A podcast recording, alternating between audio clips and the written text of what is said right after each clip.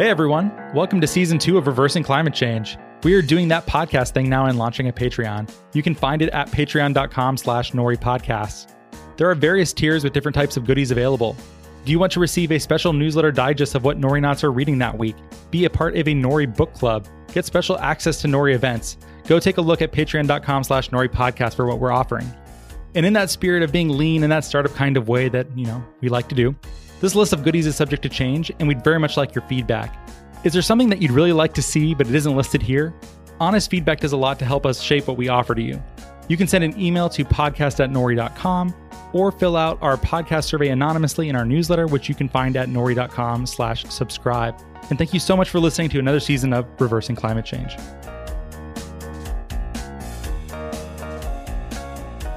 Hello and welcome to the Reversing Climate Change podcast. I'm Ross Kenyon. Today I have with me Mary Berry, Executive Director of the Berry Center in Kentucky. Hi, Mary. Hi, Ross. Hey, uh, thanks so much for being here with me. I have been following your work at the center, and Wendell Berry is a running joke. Not not he himself, but how often he comes up on the show. Uh-huh. I've told this story before, but we had a fan make a bingo card for the Reversing Climate Change podcast, and one of the squares was just someone mentions Wendell Berry. I think it's two thirds of the episodes or something absurd gets mentioned. So uh, it was about time that we uh, spoke and we highlighted your work and how you're carrying on uh, Wendell's legacy. So thanks for being here. It's my pleasure. Those are all very kind things that you said. Oh, well, it's easy to say when it's true. So I, I do not mind. well, thank you. Um, maybe we should start with your origin story since we've hinted at it a little bit. But how did you become the executive director of the Berry Center? How did this become your life path? Uh, the only way I would have become the executive director of anything is to start the thing that I became the executive director of. I started uh, the Berry Center in 2011 after a lifetime of farming. I farmed full time until 2011. And I came to start the Berry Center for a couple of reasons. The first being what I saw then and I see now as the failure of the local food movement to become cultural change. I think the local food movement has has concentrated too much on food and not enough on land use and the economic lives of farmers and rural communities we've got plenty of food in this country. So, um, as my father says, when you have plenty of food, food is the last thing on people's minds. When you don't have enough, it's the first thing. Um, I think that what we've managed to accomplish with the local food movement is some some opportunity for some farmers, and I was one, and I am that benefited from the local food movement, and I am duly grateful. But it hasn't changed the culture of farming in this country. So that was a realization that made me want to do something. The second was my family's history with one of the most successful agricultural co ops in our history, which was the Burley Tobacco Growers Cooperative. My grandfather was extremely instrumental in making that uh, Depression era program work. It worked very well here. Um, let me say before I go on this disclaimer I speak now not on behalf of the tobacco product, but on behalf of the program that he and others put in place. The program protected highly diversified, good farming in the eight state Burley Belt for over 60 years. The program ended in 2004 because of maybe some things that we'll want to talk about. But for once and for a while, we had a good, diversified agriculture. We had a stable farm population, meaning, of course, that we had stable soil. Soil was kept under cover. Um, and anyway, I, we, we might want to talk more about the Burley Tobacco Program. The reason it inspired me to want to start something called the Berry Center was because even in Kentucky, it had been forgotten. It was I was going to meetings um, when we were talking about the history of agriculture. We were talking about the future of agriculture, and the Burley Tobacco Program never came up. I think it wasn't coming up partly because people forget quickly. um, many things. But I think it also wasn't coming up because it flew in the face of the free market. It meant that farmers were fairly paid for what they could produce. And I think that it it's not our free market model that Americans seem to like so much and that has never worked for farmers. So in 2011, I decided that I would just do something about it. So I started the, the Berry Center with the ideas of, well, with the, the fact that we're desperate for farmers. We have three quarters of 1% farming in this country. Fewer than 16, maybe 15% of us now live in rural places. All the talk that I'm sure um, you know more about than I do about the problem of climate change. In fact, most of our problems in this country I believe are related to bad land use and a bad economy.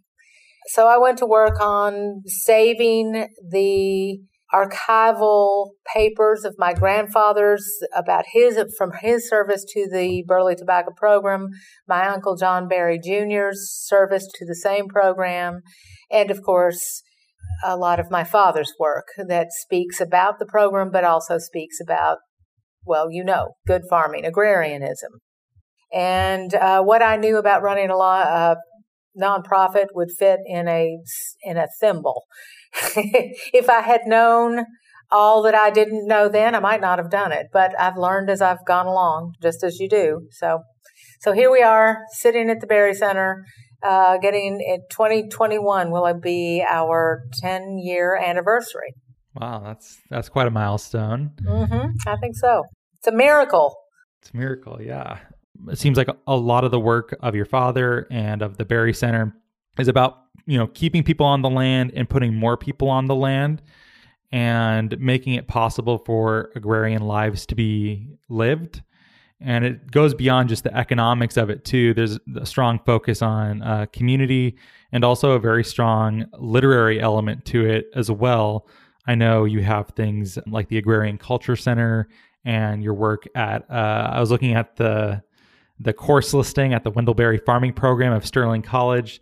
So it does seem to be like a almost like an old school humanities focus to it as well. Is that an okay way of summing up yeah. partially what you're trying to do? Yes, I think it is. It would be a mistake to think that the problems of agriculture are simply agricultural. The problem the our problem in this country is cultural.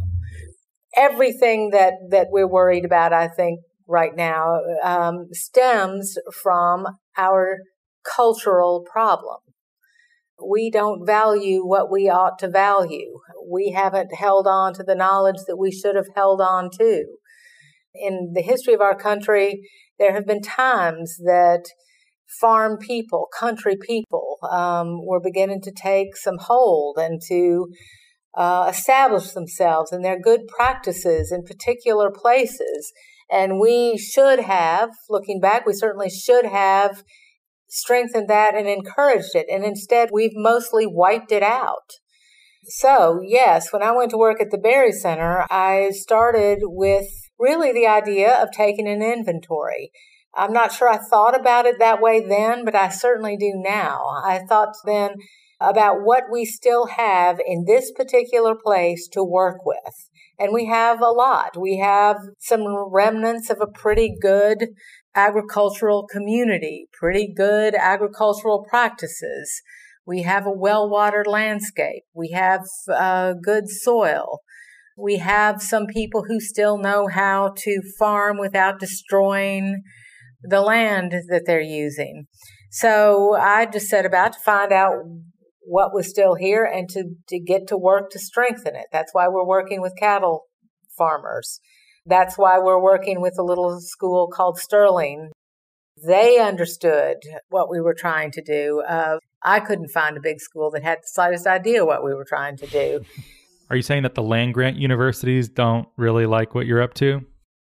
Well, yes, that's exactly what I'm saying, but let me let me speak the truth about that we are so far out on the margins that I don't think the land grant universities have given us much thought.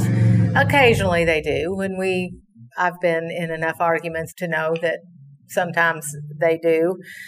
But uh, the land grant university, at least the big one in the in Kentucky, gave up its mandate to serve the people of Kentucky a long time ago. About, I think, two years ago, uh, Extension celebrated its 100th anniversary, and I couldn't, I passed the sign in front of the Extension office in Henry County every day on my way to work, and then, of course, pass it again on my way home.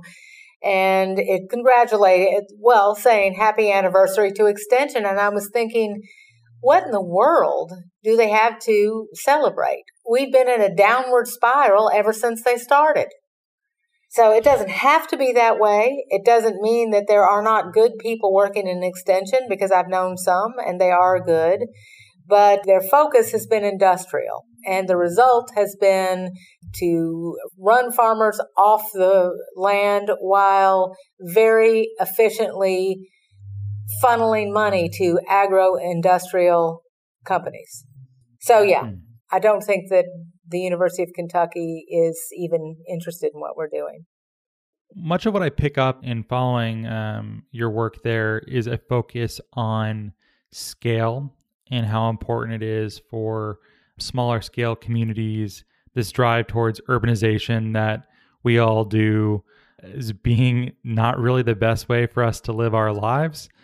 And so I think it kind of makes sense. It seems like much of what you're doing is focused on Henry County is focused on a small number of farmers and intimate relationships and things that are actually quite difficult to scale and maybe inappropriate to try to scale.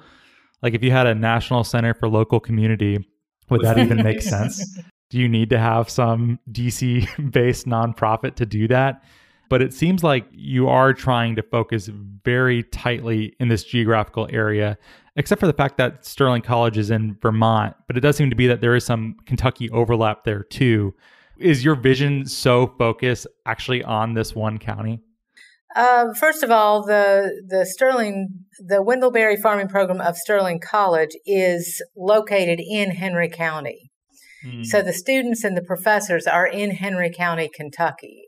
Uh, the uh, okay. program, as it is taught in Henry County, doesn't exist on the campus uh, in Vermont. It couldn't because we're teaching a kind of farming in the middle that exists in Kentucky that doesn't exist in Vermont. So there's that. We are desperate for good examples, for examples of how something might work for farmers and for farming communities. My friend Wes Jackson once said, if you want to help a farmer, you need to help their community. This doesn't mean, you know, doling out cash or programs. It means, you know, thinking of the whole, not just pieces. So I think what we're working on here, and I think our programs are beginning to get enough, they've been around long enough to begin to be examples for other people to use, and other people are using them. Other places, you know, we, we talk and are glad to share what we know with other people in other parts of this country trying to do something like we're doing for their own places. But the thing that I think we need to think about is the value of small solutions. And it's been difficult in this country for a while now to get people to think about small solutions. I mean, even people who are worried about climate change aren't interested in small solutions. They're interested in big solutions. Well, some big solutions may be useful. I'm not going to say that they're not. I don't have the expertise to say that they're not, but I know that inherent in these small solutions is the answer to the problem of climate change. We have to change the way we live. We have to change the way we get food, shelter, and clothing that we must have. Um, and we've just got to get started somewhere. I mean, I've always liked my life here in Henry County. I'm I'm from here and have always loved it here and never wanted to live anywhere else. But in 2011, I was pretty worried I would say depressed by um, the fact that things were just, in spite of a 40 year local food movement, just going to hell here. We were just losing so much so fast. When I started to work at the Berry Center, I began to see how the work that we had chosen to do, talking about parity pricing for farmers, production control, working with the culture here, working with young people who want to farm, and many other things that we do, I saw that the work began to break out into particularities. So you could go to work on particular things the work then begins to evolve into uh, the questions and problems that you know how to solve. As long as I was thinking, I mean, I was farming, so I was solving problems on our my own farm. But when I thought about the world, I mean, good Lord, how do you go to work on the problems of the world? And how do you go to work on the problems of, of even just the state of Kentucky? But you can go to work on the problems of Henry County, Kentucky. And that tells you, I think, something about going to work in other places and how that might be done. And so it's very hopeful and very helpful to have this work to do. I would uh, recommend it to other people. I'm really glad you took it that direction, Mary because that is a question that I am very interested in because it seems a recurring theme on the show has been at smaller scales some of the the political fights between progressives and conservatives tend to fall away a bit when you're more neighborly these solutions look a lot different when you're fighting over the fate of an entire country that being said there are also climate change solutions that need to happen at scale in order to make the think little approach of of uh, Wendell Berry and, and others viable. We sort of need all of it. And I think there are good reasons to pursue those strategies. But I also am with you that I find people who think that they know what's best for the entire world or country or even state, I find that to be somewhat of a dangerous attitude if it's not uh, coupled with a sense of humility. And that humility should be grounded in a specific place and I think that's kind of what you're getting at, or there's some glimmers of that that I'm catching. Am I imagining that, or, or do you no, know what I I'm think you're exactly right. I think that history teaches over and over and over again that people who think that they know what's good for everybody else, generally speaking, are not, well, they may get some things done, but they're not always the right things. And um, yeah, I don't I don't think it's the correct way to go. I mean, it's really Shakespearean, isn't it? There may be all kinds of or some big solutions that will help us in the situation we're in right now. Um, as I said earlier, I don't know enough to say to say that I trust that there are, and I don't know enough to say that there aren't. But I also know that there are too many people waiting on those solutions. My husband said a couple of years ago at a meeting at the Berry Center, my husband is a full time farmer. He said we were having a meeting of, of young farmers here, and he said at one point, the cavalry ain't coming. We've got to save ourselves. And he meant that as a, as a community, as, um, as people who care about a particular place and about each other. So it's, and it's not separatist. It's not stepping out of the world in some way. It's, it's looking at what's going on and what you can do about it and doing it. I think that's, it's a big mistake to have people just waiting for the big solution. Oh, I think you're, you're certainly right there. I'm reminded of a Tolstoy quote. Um, I, I hope this isn't apocryphal, but it might be. It's attributed to him at least. Everyone thinks of changing the world, but no one thinks of changing himself. And I moved out of an apartment into a house not long ago, granted, still within Seattle. So it's not a huge amount of land for farming, but much of my time has been devoted to the care and maintenance of the house and fixing up the yard and making it productive and lovely and trying to cultivate beauty on a regular basis. And I feel much more engaged relative to how I was prior in an apartment. I, I, feel like I, I notice things more. I'm more present. I enjoy things more by doing so. And I've been focused quite a bit. Uh, listeners of the show will know that craft has come up quite a lot. One of the recent episodes, we were talking about another big Wendell fan, uh, Nick Offerman, Oh, and yeah. his work on woodworking I and trying to popularize that working with your hands, the meeting of the intellect with hands, and how important that is. I think people would be genuinely happier if they were doing that. It might not immediately change the world in the big sorts of ways that they imagine, but I think if many people were more grounded in that experience, we might see some of those results trickle out. Um, although it's not nearly as flashy as if you vote for this one policy, we will all be saved. That seems like a much simpler way to go, but does it really get us where we need to go? I don't know. Uh, not at the moment. I think we're too, uh, um, um, and I'm a believer in a lot of those. Well, the the program that I talked about earlier was a Depression era program, but that uh, the work done during the Depression in this country was applied by and for people who knew how to live within their means, who were settled, who um, knew how to to take care of themselves and others to a great degree. We are so scattered, so mobile that when I try to think of what exactly the policy would be that would help this particular place, I'm not quite sure what the policy is. We're going to have to dictate the policy. We're going to have to say, we've got this going. This is what you can do to help us. Uh, we're not waiting for you to tell us what you're going to do to help us. We know what we need. So more and more of us need to know what we need, not just as an individual, but as people belonging to particular places and to communities.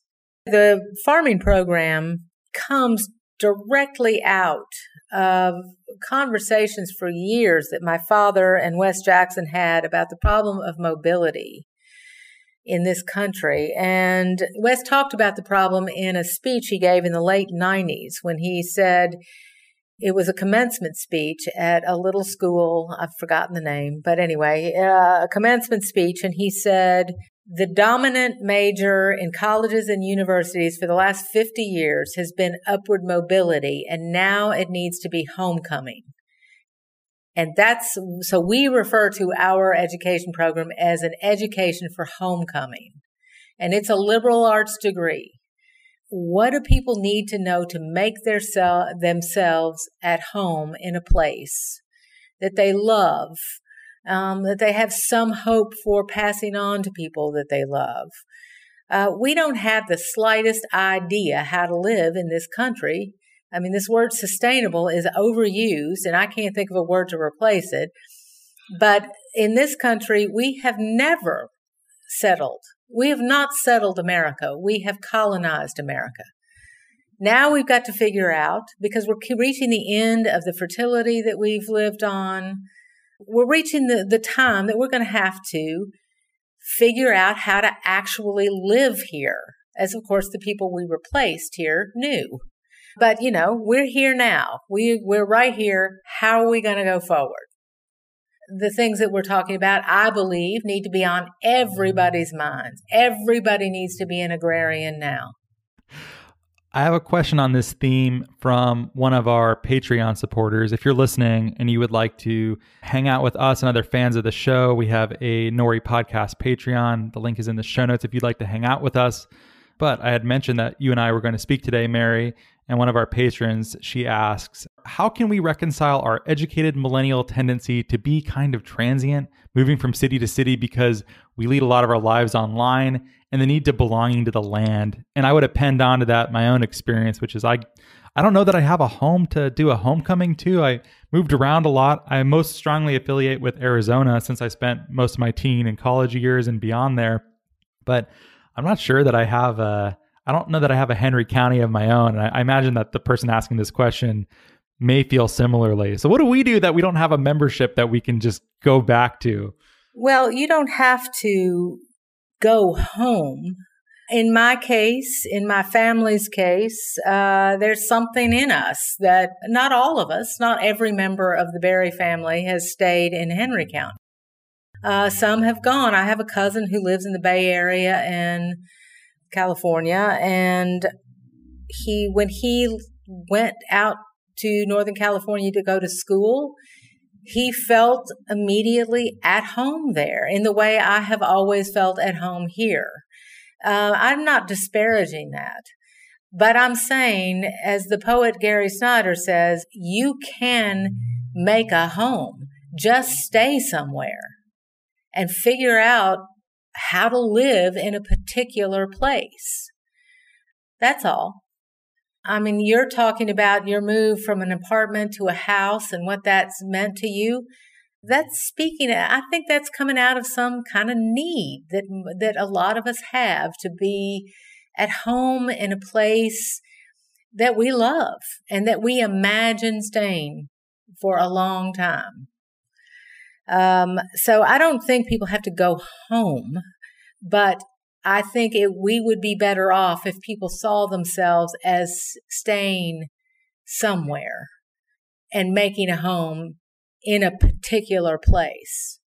I mean, it is beyond this moving around people do because they like the weather someplace else is beyond. I don't understand it. I, you know, it's it's completely foreign to me. Oh, you're not a snowbird. Um, you don't go down to Florida. no, I don't. I like the things that there. Uh, I love Kentucky, but I'm I really love Henry County, Kentucky. In one of Daddy's books uh, called Jayber Crow, Jayber says at some point that he thinks he would recognize his home by if he just saw the sky. That's how I feel here. Uh, there's, there's a, I mean, uh, these are troubled times in rural Kentucky and rural everywhere. It's hard sometimes to live here, but it's, you know, I never want to leave it and I never will leave it. And I think I don't listen. I don't want to ever be heard as saying that that somehow I have reached some level of understanding that is special. Most of what I know and feel has been passed on to me. And for some reason it's it stuck with me and I wanted to to continue here. I do think it would be nice if there was more work coming from people who are from particular places. There's a sort of, well, the do gooder attitude that you go into a place and you tell people what they ought to do and then you go on to another place is just not, it, it doesn't work. You have, I mean, if the Berry Center fails, if the, you know, it's nonprofit, I've got to keep it funded. And who knows? You don't, I don't know if I can keep it funded. I'm going to do, give it my best shot. But if the Berry Center closes down, I will continue to work as hard as I can on the things that are important to me because it's just, it's just part of living here. So I, you know, I do, I do think, I think that in that, the Berry family, my father, his father, his sisters, his parent, um, his mother, I think we have been different in that way. Is just different than some is to say, here we are, we're going to work as hard as we can. Uh, we're not responsible for the result, we're just responsible for the effort. And that seems to me to be talking in circles a lot. But you can do something about that. Yeah. I'm very interested in the role of social capital and, and relationships between people and how important that is to sustain relationships and community life. And I'm thinking of books like Robert Putnam's Bowling Alone and it seems like so much in the Port William novels that is done to keep the community healthy. A lot of it seems like just going and hanging out at Jayber Crow's barber shop. Is there? I mean, they, they obviously help each other with farm chores and during the harvest and things like that. But a lot of it well, just seems to be showing up and being with one uh, another. Showing up and being with a, with other people is certainly part of it, but it's all important. Mm-hmm. Daddy speaks of a time in Henry County in Kentucky that I saw the end of. It was an agrarian county. It still is to some degree, but much degraded we were living by the same calendar, not just the day of the week, but the agricultural calendar. We were doing the same things at the same time, not always in exactly the same way. It was very interesting, the farming that was going on here at that time. People shared more than just good times and just parties and potlucks and so on. They shared the same fate in a lot of ways. I remember many years ago, uh, a preacher uh, at one of our little churches in Henry County went to speak to Daddy about the problem of tobacco. And he was preaching from the pulpit. This was many years ago, probably 35 or 40. He was preaching against tobacco, and people in his congregation were objecting to it, upset by it. And uh, he went to talk to dad about it. And daddy said, Are you going to stay here with these people? Tobacco's threatened. It's going to end. Are you going to stay here and be with them through whatever it is they have to go through to get to the other side of this? And if you're not going to stay here with them, then maybe you better be quiet about it. The community that Daddy writes about are, are people that we're going to hang together they were going to stay together, uh, stay in in this particular place and help each other through the good times and the bad times. And they had deep cultural ties to the place and to each other. So, yeah, it was it was having the time, not sitting around in front of sc- screens, but sitting in front of the hardware store or the drugstore in Port Royal and visiting in the evening. It was certainly that plus the rest of it. Yeah, there's some, I'm trying to remember the exact term. It's from The World Ending Fire. There's an essay in there. It was like visiting until bedtime. Is that what it is? Yeah. Uh, that's a great tradition. Just neighbors coming and hanging out and doing that. Yeah, it used to be what people did in the evenings, and of course, uh, a lot of people saw the saw the danger of screens way back. I'm thinking of Jerry Mander's book, Four Arguments for the Elimination of Television. That was back in the gosh, that was published in the 60s or 70s. I was very, I was young then, and I told Jerry Mander when I finally met him many years ago that he had helped ruin my young life. But because we didn't have a television, but we did have the book, Four Arguments for the Elimination of It. And I wanted a television. Yeah, well, I like to think that in hindsight, you feel that you were made better off by that decision. Of course, of course. But um, I was just saying to somebody the other day, we were talking about uh, what young people go through and, you know, that they have to rebel against something. And I'll tell you, the burden of being Wendell and Tanya Berry's child was this they were never wrong about anything. Except maybe my dating when I was 15 oh, but uh, otherwise, was there was nothing. There was nothing to rebel against except that. Yeah, there's some rebellious people in the Port William novels. They usually just move to the big city and come back in fancy cars and pretend to care about being a hobby farmer, right? That's like the best way you could have rebelled, I think. Well, they fall victim to the siren song of limitlessness, of more, of ease, of something better. I know that treadmill effect of always seeking more it doesn't doesn't nec- that isn't necessarily an urban or rural thing. I'm sure you have neighbors who are just as much in that trap as anyone else is. Oh, of course. Um, I mean, of course. Yeah. Nobody nobody in using daddy as an example, nobody important to daddy except his family here. No teacher ever said to him, "Stay home." They all said, if you want to be a writer, you got to leave. And he believed it. It grieved him, but he believed it. And he was gone for a while. And then, you know, he, he thought, I want to go home. And he did. But of course, I mean, the whole culture is pushing people to go somewhere else and then to go somewhere else again and again and again. The whole culture. I'm not blaming people. It's hard to resist so certainly it's an urban and rural phenomenon. Yeah, that's a hard thing to resist. I've certainly moved for better economic opportunities. I've changed cities a number of times. I've traveled quite a bit. And I keep my eyes open for opportunities like that. And part of it is vanity. There's something interesting about someone who's been a lot of places, who's seen a lot of things, and experienced a lot. I'm not too big to say that part of that is definitely vanity, but there is also that is just d- direct pecuniary gains to be had from moving for like I moved to Seattle for my company Nori, uh, who produces this podcast, because it was uh, my best opportunity um, to do something I cared about and also have a better future for my my family. And that's hard to say no to. I guess the problem is that maybe the Berry Center has seized upon is why is it so hard to stay home? Why are these other opportunities just so good? And to what extent is this something that has been unfairly encouraged by policy? Well, the problem that, the problem is why has moving been the dominant theme? That's the problem. I think Wes Jackson would say it's probably highly dense carbon, but why has that ruled the day?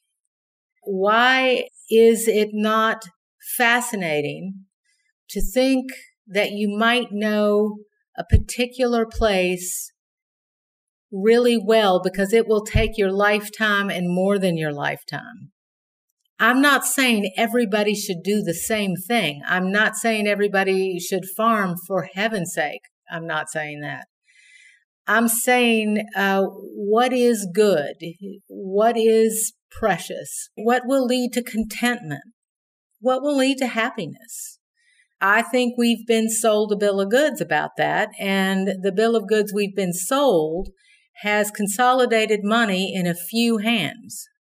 And the rest of us, the sad thing in this country is that so many people think that they, we need to stay out of the way of the 1% because with any luck, we'll be one of them.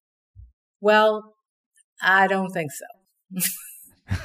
so, so I think it's just that, you know, to think, I mean, there are, uh, just to think, to live an examined life, to understand why we're doing what we're doing, what motivates us, what do, you know, what means something to us. I'm not, I, I sit in no judgment here. I'm talking about, I'm not making a judgment about other people's particular lives, but I am making a judgment about the economy that we're living in now and the dominant, the dominating themes of it. The dominant themes of it, I should say um, in this in this time of such terrible social unrest. I think of this economy, and I think we will not have social justice. It will not happen as long as our economy is destroying the land that we depend on and destroying the people that ought to belong to the land that we depend on. It's not going to happen. Seems like you're working on a number of different prongs related to this are not merely training future farmers and um, inculcating this agrarian culture and mindset and giving them this humanities background. There's also the work that the Berry Center is doing with our home place meat. And there's also some policy initiatives, like what you're referring to. You've referred to a couple times about imitating the uh, Burley tobacco program from the Great Depression era. Um, could you tell us a little bit about both our home place meat and this uh, program and, uh, that you have in mind? Sure. Um, the program was policy. It was a Depression era program, and it was it was voted in to law. It had the power of law. The principles of the program that mean the most to me, and I think are the and to many other people, and and why it's an example going forward of how we might build a stable farm population in this country is the combination of supply management, keeping farmers protected from overproduction, and the idea of parity pricing, which means paying farmers, this is the simplest possible definition. It's much more complicated than this, but it's the idea that we might pay farmers a fair price allowing farmers to get back cost of production and keep some profit. Not a killing, but a fair profit. So we've taken those principles and we've applied it to the program that we call our home place meat at the Berry Center. We're working with mostly pretty young farmers in Henry County producing uh, a product called rose veal, which has no it's a very different product than the traditional white veal. This is this is processing calves raised on their mother They're raised on grass and on mother's milk, and they're processed much younger, and it's delicious meat. I mentioned earlier that um, I took an uh, I set about to work at the Berry Center by thinking about an inventory. Well, one of the th- the good farming left in Kentucky is cattle farming or livestock farming. Our mar- marginal countryside needs to be covered with grass forage crops, hay crops. This is the perennial agriculture that my father uh, and others called for in the 50 year farm bill, keeping the ground covered. So we don't have, right now, we have an 80% annual versus 20% perennial agriculture. We need to reverse this. Um, back to your your subject of climate change, we need to be 80% perennial and 20% annual, far less ground plowed.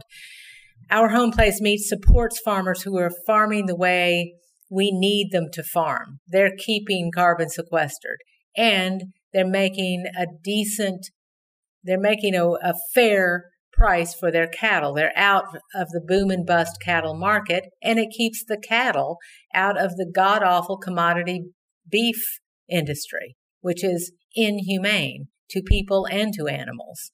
And it's driving farmers into bankruptcy.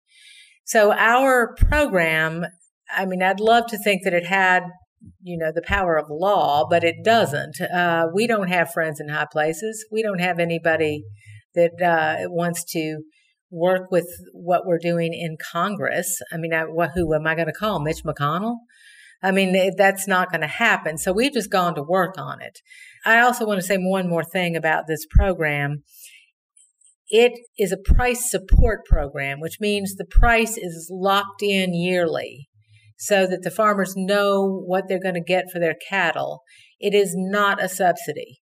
It, it is not a subsidy. It was never a subsidy under the tobacco co-op. I don't, I think subsidies are a mistake. It's a price support. Keeps the price steady. Hmm. Is the distinction that there's just a guaranteed buyer ahead of time who says, I will pay this amount for it, and it's a price that farmers like enough to go for it? That's why it's not a subsidy, but a price support. Is that the difference? Price support is just to keep the price fair so that it doesn't suddenly too many cattle hit the market and when too many cattle or too much anything hit a market the price falls this is the story of american agriculture for farmers um, so the price support just holds the price at the contracted price, which we've worked on here to know what the parity price is. You know, farmers are saying they're trading their right to gamble for a steady price.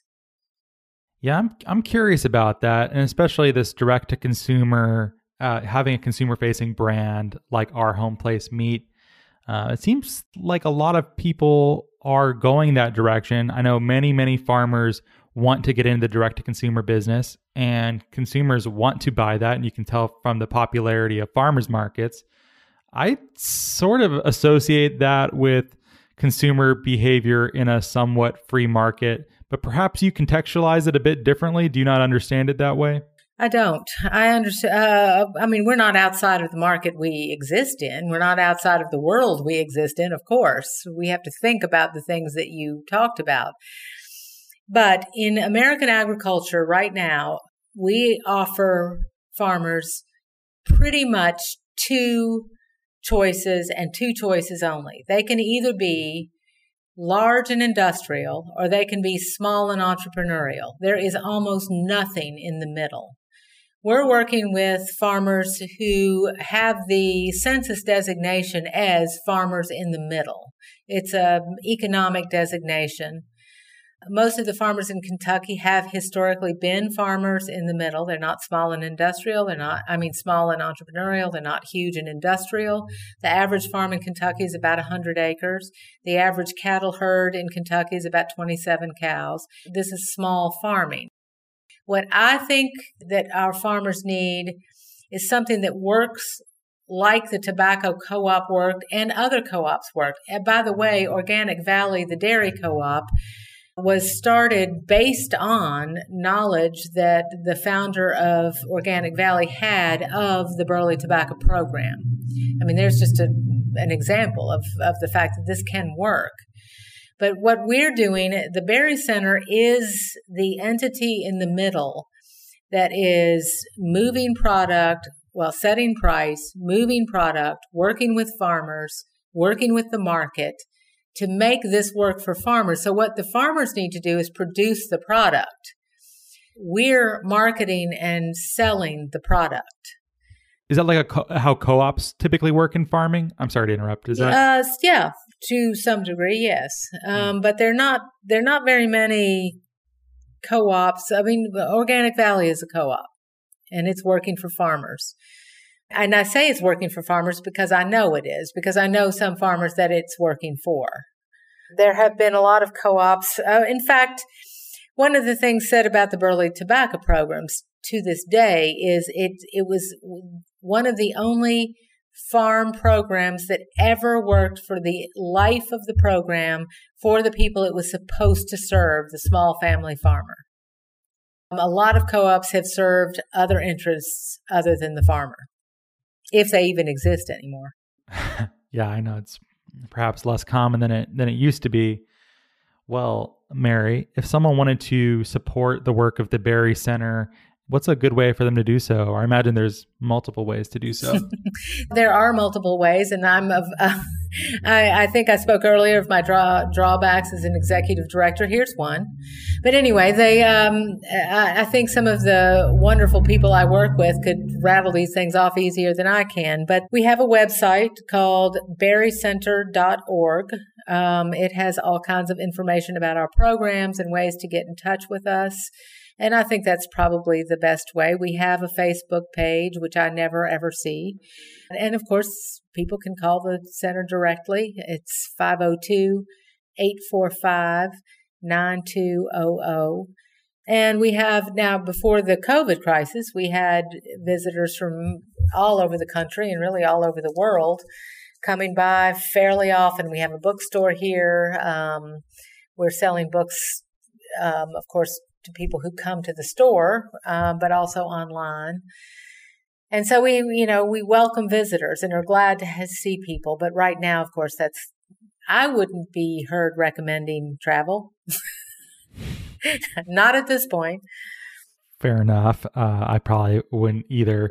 I was supposed to be in the area too. I know. I, I was supposed to be in the area in March. Uh, I, was really terrible. I was so excited. I was like, yes, Kentucky is within my grasp. I can go visit. and uh, no. So at some point in the future, I would like to come and check out the Berry Center. I look forward to meeting you in person.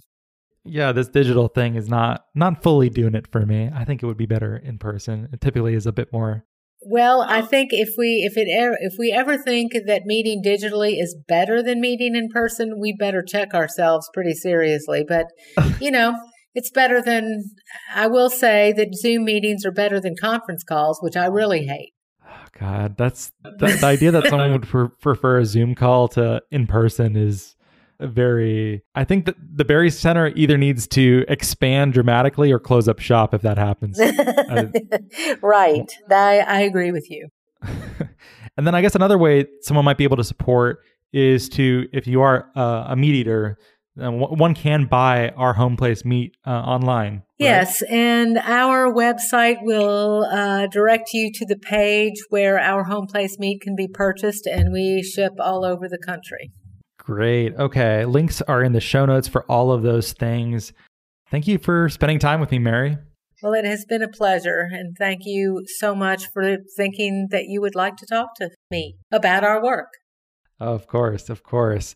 Uh, well, thanks for listening. If you like the show, please rate and review us on iTunes, Apple Podcasts, or Stitcher. Uh, writing us a review on Apple Podcasts really helps a lot if you can take a couple minutes to do so. Also, our Patreon for the podcast having patron submitted questions that may air um, with our guests is a thing that we're going to be doing from now on too. So if you'd like to be a part of that, you should join up. Link is in the show notes. And thank you so much for listening.